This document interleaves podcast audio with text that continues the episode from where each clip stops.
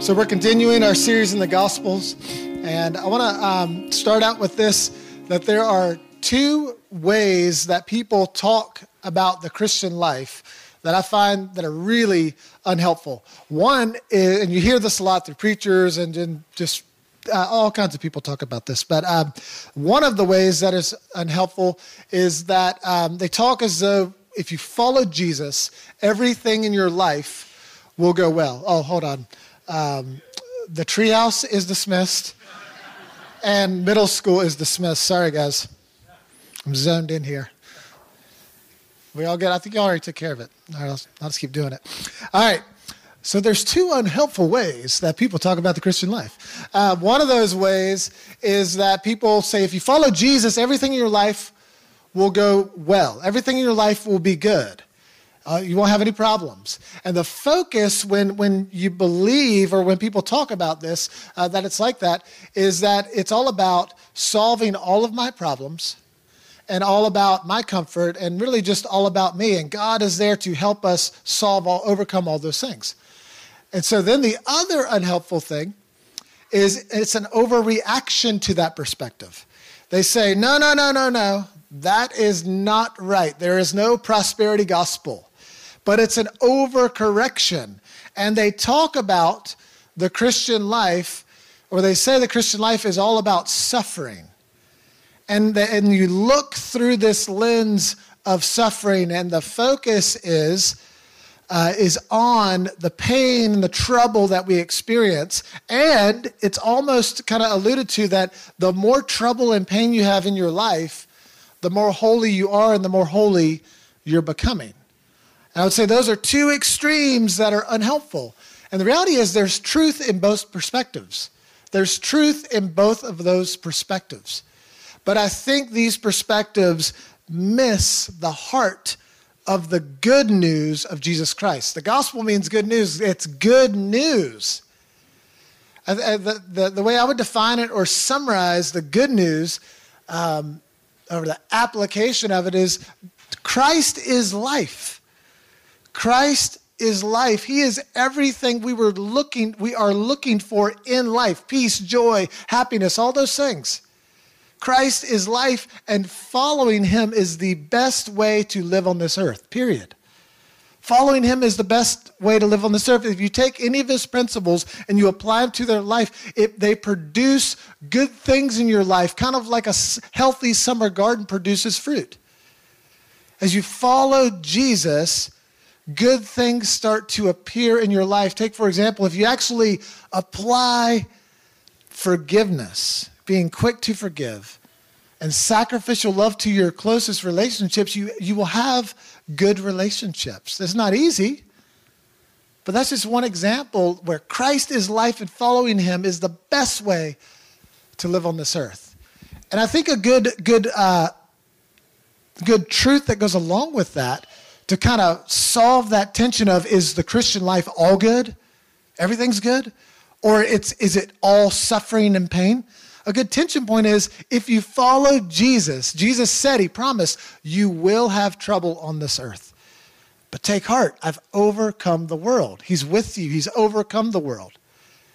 And therefore, your trouble, when you're dependent on Christ, will not overwhelm your experience of peace and joy found in Christ because Christ is bigger than any trouble you face. And I think that's a good tension point. Why do I bring this up? Because today we're, the, the message that we're looking at it, Jesus is talking about the trouble we will face or the suffering we will face that comes along with following him. And I think it's important to point out yes, the Christian life, there is trouble, there's suffering, there's persecution, but it's not all trouble. So remember that as we're going through this. Remember, this is a part of the Christian life, it's not the whole Christian life. I think that's an important principle. So let's look at the scripture. We're in Matthew chapter 10, and we'll read through it.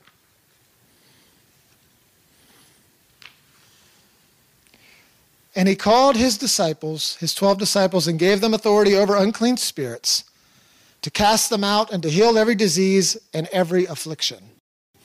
The names of the 12 apostles are these. First, Simon, who is also called Peter, Andrew, his brother, James, the son of Zebedee, and John his brother, Philip and Bartholomew, Thomas and Matthew the tax collector, and James the son of Alphaeus and Thaddeus, Simon the Zealot, not Peter, and Judas Iscariot, who betrayed him. You would uh, so Jesus calls it. So last week we talked about this. Uh, Jesus was saying, "Look, the, the harvest is ripe, but there are there are a shortage of workers." And now he pulls his closest disciples that have been traveling with him. He pulls them together, and he's going to prepare them to be sent out. And so, before we get into this and start walking through this today, there's a really important principle that we need to know as we read scriptures about how to read the Bible. And so, and it can be applied uh, throughout scripture, but especially these gospels. It's this if we don't understand the original context of the scripture, we will not, we will misunderstand how to apply it to our lives. If we don't understand the original context, the context is the, the situations or circumstances that surrounds an event, the people, the place, the time, the conditions, what was happening.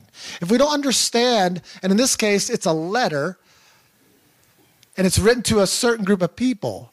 And so if we don't understand uh, the context, we misunderstand it. There's a Scottish pastor, his name's Dick Lucas, and they call this the Lucas Principle. I think it's incredibly helpful for us to be able to understand this point about understanding context. He says this, it's real, real direct. Remember, he's not talking to you, stupid.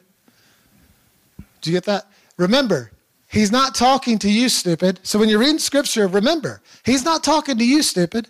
And I know it's a little direct, but it's helpful because if you don't understand that the first person audience is not you, because if that's the case, because we do this, we, we, you know, especially if you haven't spent time in the Bible lately, it's very tempting just to go, Lord, speak to me today. And then you just kind of casually flip open the scripture. What if you come to the scripture, kill all the survivors in the land? This principle is helpful. Hey, stupid. He's not talking to you. Uh, but what if it's um, uh, sell all your possessions and give them away to the poor? Oh, okay. Do I need to do that? God, are you speaking to me right now? That's the passage you chose. It's, it's, hey, he's not talking to you primarily. That's the point. And there's so many scriptures that can be taken out of context that we have to understand. If we don't understand the original context, the original intent, we will misunderstand how to apply the scripture. And that's really important today because right here in this passage, we see he called his closest disciples together. There was a bunch of disciples at this point following him. He pulls them together, his closest 12. And Matthew goes out of his way to name them. And he says to them, I'm sending you out. I'm giving my authority to you I'm giving my authority to you today to heal the sick, to cast out demons, and do all these, all diseases. And so, but we to get today's passage, we must, because there is application for us, but we must understand that original context. Jesus was speaking to a specific group of men in this passage. And so, what's interesting when you look at this list of named disciples, the only like distinguishing characteristics, if you read the list, it just says their names. The only distinguishing marks are if there was two of them. Well, this is, uh, you know, Simon, not Peter, or the one they call Peter. And here's the other Simon, or, or James. There's two James. This is James, son of Zebedee, not the other James. And so he distinguishes that, and then he puts, God bless Judas, who had the ultimate sin, he said, Judas, the one who betrayed Jesus. And, but he doesn't say their, their, um, their jobs, he doesn't say their social status, he just names them. And so the point of this, I think, is really, really good, and it's really good application for us, is these were ordinary men that Jesus chose. Jesus is proclaiming the kingdom of God on earth. And he picks ordinary men. These were not men of great social status. They did not have great wealth. They were not even that smart. And he chose them to build, his, these guys would go on to build his church. They were the foundation of the church. And I think the application that we can take from this and this little part right here is that Jesus doesn't require us to be well equipped to, to one, be in his kingdom and to, to participate in his mission. He's calling each of us, this is good news, he's calling each of us to be a part of his mission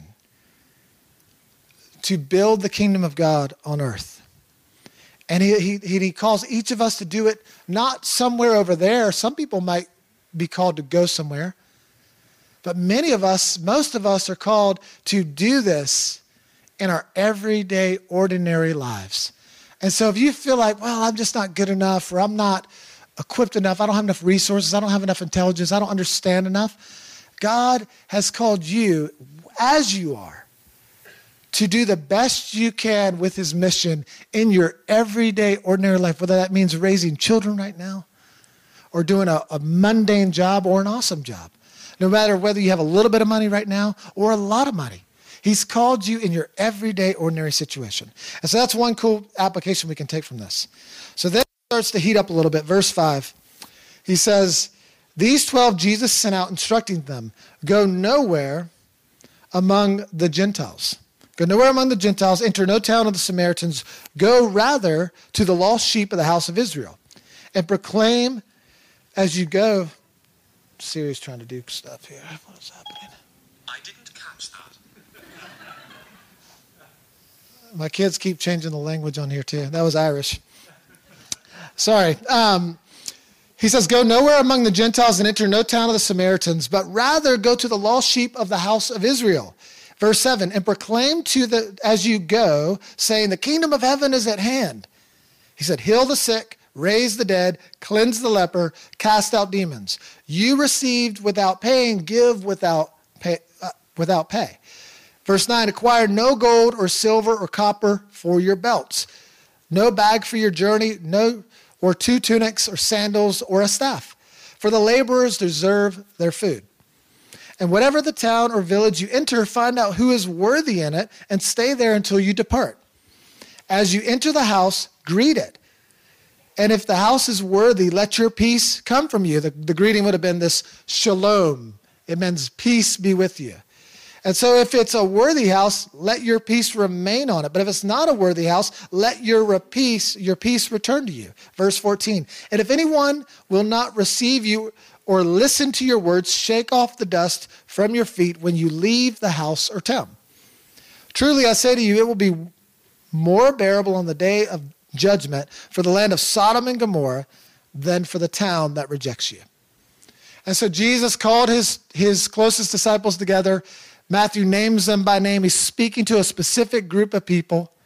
This message is for them primarily, not us primarily and he, call, he sends them out and he says, Cast out demons, heal lepers, heal all diseases, do these great miracles as you proclaim the gospel to verify the power of the gospel, that the gospel, that the kingdom of God is breaking in to the earth with the, with the coming of Jesus. And so, first thing, the, the, the, first question I have in verse 5 is why does Jesus tell them not to go to the Gentiles or Samaritans? Because he had already gone to, and Gentiles were non Jews. He had already gone to some, he had already healed some, he had already helped some. The mission, as we know on this side of history, we know the mission was for the whole world, which was promised way back when, thousands of years ago, to Abraham. Your seed, your family will bless the entire world in future generations. We know that God's message is for everybody. So, why did Jesus in this verse 5 say, don't go to the Gentiles, the non Jews? Go to the Jews first, the house of Israel. And the answer is this is his priority, his first part of the mission, he had to bring it to the Jews, the lost sheep of Israel, and present them with the good news of the gospel about the kingdom of God to give them an opportunity to respond. And then, once that was done, he could open it up to the rest of the world. And so that, that's the short answer on that. And so then the next part is he basically tells them, don't take anything with you, which is kind of un, not great advice. Don't take any travel uh, provisions with you. You're gonna you're gonna have them provided for you on the journey. And so, why does he send them without these normal travel uh, provisions? I think two reasons. One was for to benefit the disciples, and the other one was for the Jewish communities, the towns they would visit. One, he was, I think he was testing and expanding the disciples' faith. If you've, if you've seen the, the show Chosen, it's, it's one of the best, in my opinion, uh, one of the best shows done about the Bible. They do, they do an incredible job kind of capturing the humanity of Jesus. The disciples seem like real people because some of them have a lot of attitude. They have a lot of questions. They're, they're just, they bicker. It just, it's awesome. I, I highly recommend that show, The, the Chosen. Um, but just imagine, based on seeing that or just kind of what you know about the disciples, Jesus is saying, hey, you're going on this mission. You're going to proclaim the gospel. You're going to do all these miracles. But you're going into these towns. Don't take any camping gear. Don't take any food with you. Don't take your staff. Don't take uh, your clothes. It's all going to be provided. Can you, can you just think like Peter's like, oh, Jesus is messing up.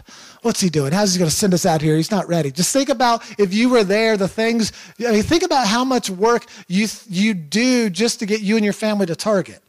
I mean, he's like, go to another town. And you're like, well, we need this, we need that. And just imagine that. Why does he do that? I think he was testing their faith. And really, he expands their faith because they would come across people who would provide for them in amazing ways and take care of their needs, and then they can point to God's provision for taking care of their needs. The other thing was that really more of a test for the, for the Jews of Israel. He was testing their hospitality and receptivity towards the gospel because they were called to be hospitable. That was like standard practice when a visitor when a visitor would come. But were they open? Were they receptive to the message of God that had been prophesied for thousands of years to this group of people? The message was for them. Would they be receptive to it? And would they provide a nice cup of water and some bread and some provisions for the travelers bringing them the message. So it was a test for them because he says, Look, if, if they receive you, bless them. If they don't receive you, shake the dust off your feet and move on. Don't take it personally. It's them, not you. So I think that's why he did this. And I, I bring this up because this, I don't, we'll talk about application in a second, but, but I don't think this is a, a principle for us to live by you know, just to, just to go into the mission field unprepared or to go into our everyday, ordinary lives because you could easily spin that. There might be situations and circumstances for that, but I wouldn't make it like a normal rule to do that. And so uh, it, it was for them, not necessarily for us. And so the, the question um, I think there are two principles that we can learn from this situation, learn from the specific situation the disciples went into. Um, and one is for, for when we are receiving um, support to do the work of Christ, and the other is when we are giving the support. The first one is this: is is a principle is faith is a faith principle. And so the question I have for you is: What are some situations where you could trust God to provide for the specific mission or context you're in to do the work of Christ? What are some ways you could trust, you could depend on God's provision to do the mission you've been given in your situation? And I think we have to talk about that for a second because what do we think about when we, or what do you think about when you hear the word evangelism? When you hear the idea of sharing Jesus with people who don't know Jesus? When you hear about you know, proclaiming the gospel and making disciples. Where does your mind go? Because I think we need to expand our definition. If you're anything like me, my mind goes either to missionaries who travel abroad and are doing the real work over there somewhere. Because we got it all figured out here. We're good. But it's like we got to, it's for those missionaries raising support letters, which it is for them. But it's not limited to just that. And then if we are brave enough this is what I think about. If we are brave enough to do evangelism or sharing the good news here in our own lives, in our own context, it looks like walking up to people we don't know, kind of finding a way to butt into their life, and then just tell them this really long story. And then hopefully at the end of the story, seal the deal and make sure they're going to heaven. Does anybody else relate with that? Like that's kind of what you think about when you think of evangelism? Anybody? Bueller out there? Um, so that, that's what I think about. And so I, I think a better application of this and a way to think about evangelism, way to think about proclaiming the gospel is what do you do? Where do you live? Literally, what does your home look like? What resources do you have? What opportunities have you been given? That is your missionary field. That is your specific assignment.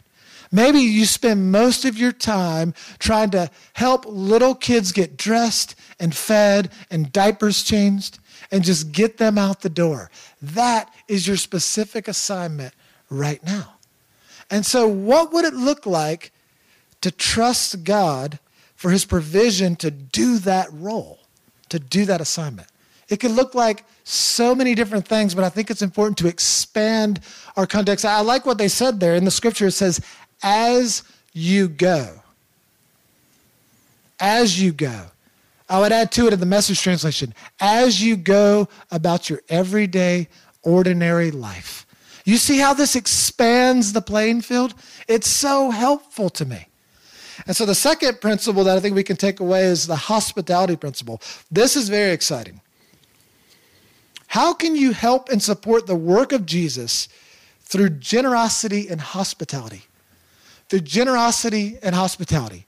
The obvious and easiest way, I think, is giving money to the local church. I know I'm biased because I'm a pastor, but it's like an obvious, easy win. Give up a specific percentage of your income that you make to support the work of Christ through the local church. Then there's so many other ways to, to give money on top of that. But that's an easy win to, so, to have a direct impact to support the work of Christ with your income. And then a, a, more creative way is you start to like think of this way, like think of a blank slate, a whiteboard session. How can you help support the work of Jesus through hospitality and generosity? I love this. Most of you probably have a table in your home where you eat dinner at. How can you use your table like Jesus' table to welcome people around it? Friends, coworkers, neighbors, strangers even, around this table in the simple act of hospitality, serving a meal and having good conversation to share the love of Christ. This is supporting and doing the work of Christ. It's so simple. If you have a Screened in porch in the summer, even better if you have a fire pit in the winter. How can you use that to support and do the work of Christ? If you have a dock, oh my gosh, easy win. Like just bring them to the dock. It's like, oh my gosh. If you have a boat, come on. You know, if you have a second house, come on. How can you use this to support the work of Christ? Bringing people in and sharing food with them sharing conversation with them to show the love of Christ. I met a couple yesterday, and um, this this was a retired couple. The husband had been a football coach. He, he worked at a car dealership. Him and his family owned a car dealership most of their lives, but he had been a high school football coach for 20 years. And he said, you know, they were kind of the the wealthy school he worked at, or he he, he uh, coached at. But he said there was a lot of kids that that just were really poor, didn't have fathers, um, and didn't have enough to eat. And so they started inviting one or two kids over for a meal and literally just to give them food. And they, they'd hang out with them. He said after a couple years, the word started spreading to eventually they had 20 or more kids from the football team eating meals at their house. And he said, My wife can cook so good, they loved it. And he said, well, he said, this was like one of the best stories. He said, one night, he had like, they just opened up their home and he said, we, we opened, you know, we did our meal, and, and the ones who didn't have a place, you knew, he said, you knew the ones that didn't have a place to go back to, really, a, a comfortable place, because they would hang out. The other ones would just eat the food and go. But he said some would just hang out. They really didn't have a great place to go home to.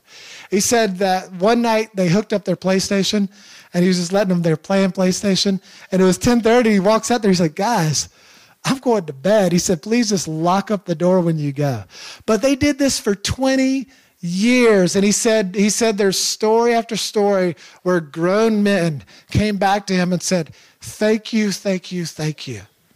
Thank you for what you did for my life. He, they shined the light of the gospel with their table. And the only redemptive thing for a video game in their PlayStation. But the hospitality principle, what can you do with what you've been given to support the work of Christ? And finally, there's one more section, the fun section on persecution. Jesus says, Behold, I'm sending you out as sheep amidst, amongst, or amidst among wolves. So be wise as serpents and innocent of doves. Beware of men, for they will deliver you over to courts and flog you in their synagogues, and you will be dragged before governors and kings for my sake, to bear witness before them and the Gentiles. When they deliver you over, do not be anxious about what you will speak or about what you will say, for what you will say will be given to you by the, at that hour. For it is not you who speak, but the Spirit of the Father speaking through you. Brother will deliver brother over to death, and father his child, and children will rise up against their parents and have them put to death. And you will be hated by all my hated by all for my name's sake. But the one who endures to the end will be saved. When they persecute you in one town, flee to the next. For truly I say to you, you will have you will not have gone through all the towns of Israel before the Son of Man comes. A disciple is not above his teacher, nor is a servant above his master. It is enough for the disciple to be like his teacher and the servant like his master. If they have called the master of the house Beelzebul, which is Satan, how much more will they malign those in, in his household?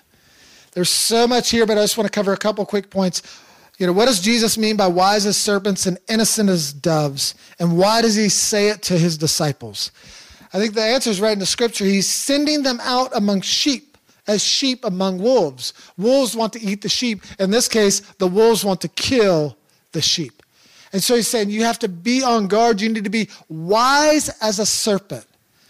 You need to look for opportunities to navigate this dangerous situation. If there's good that be, could be done, use wisdom and discernment. Use wisdom and discernment about the people you meet. If there's opportunity to get away, he says, flee to the next town but be innocent or gentle as doves. And that's important because what do we do when we're attacked? We want to pull out the sword like Peter did and cut off somebody's ear. He says, No, no, no, no, that's not my strategy. Be innocent as doves, gentle as doves. We're not fighting back here.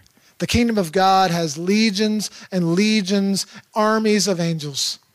You don't need to fight back, and the day of judgment will, will, will take care of that.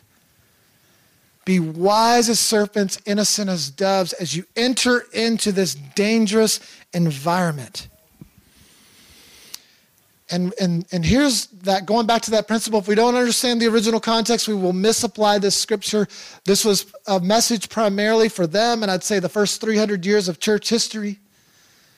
Every one of the disciples, except John of Patmos, who was sent to the island of Patmos, exiled, and Judas, who hung himself after he betrayed Jesus, was they died a martyr's death, according to Christian history. And I'll go through the list because they named they named these disciples at the beginning of this passage. Bartholomew, James, Matthias were beheaded. Thomas and Matthew were speared to death. Peter and Andrew, Philip, Jude, Simon, James were all crucified. And then, if you read the details of church history over the next 300 years, Jesus' words uh, were, were spot on. I mean, there are stories of the Roman Empire tying um, animal skins onto people, like sewing them on and releasing them into the streets with wild dogs that were really hungry to kill them, maul them, and kill them. Um, there's you know, spearing, crucifixion, all those things, the sword, you know, sewn it, sawed in half, according to Acts or Hebrews. Um, so many stories of named believers experience the death and persecution Jesus was talking about. For the message was accurate, it was for them. And so, my question oh, I got to cover one more thing before we go into application is Jesus always, he does this quite a bit. He says these vague statements. And the one he says in this one is, um, before you do all the work of going to all the towns, the Son of Man will return. Well, you won't, what, let me see what he says. Hold on, I messed it up. You will not have gone throughout all the towns of Israel before the Son of Man returns. You're like, what does that mean? And so the, my answer is, I have no idea. I did a lot of research on this. There's a lot of good commentaries on this, but it feels like they're making stuff up. And what they say is they have all kinds of ideas like, well, what they're really saying was the Jews in the future times, like now, uh, need to be reached before the Son of Man comes for the second time. That's one really smart guy's interpretation and answer. Because it says there's going to be a great return of Jews in the end times. It's back to Christ. So that could be right. Or um, another one said, well, what he was really talking about was his coming of going to the cross. And so they would have to go to all these towns first and then go to the cross. And so I have no idea, so that's where I'm landing. It's okay because we don't we don't have to understand all the mysteries that are in scripture. You would actually be better to just rest in the tension and, and not feel like you have to have it all figured out. I think that's more helpful. That's just my advice. So, what application can we take from persecution here? What does persecution look like today, and how should we respond to it? And again, this isn't a, a, a perfect answer either, but, but take this and test it. I think, of course, people around the world today have been and are being um, put to death for their faith in Christ. If you go to places like China, um, Afghanistan, northern India, that bumps up next to Pakistan, they're just killing everybody Muslims, um, Indians, Christians, everybody. Um, you go to um, different parts of Africa, you go to Iraq, go to Iran. There's people who are, if they become Christians and live as Christians and, and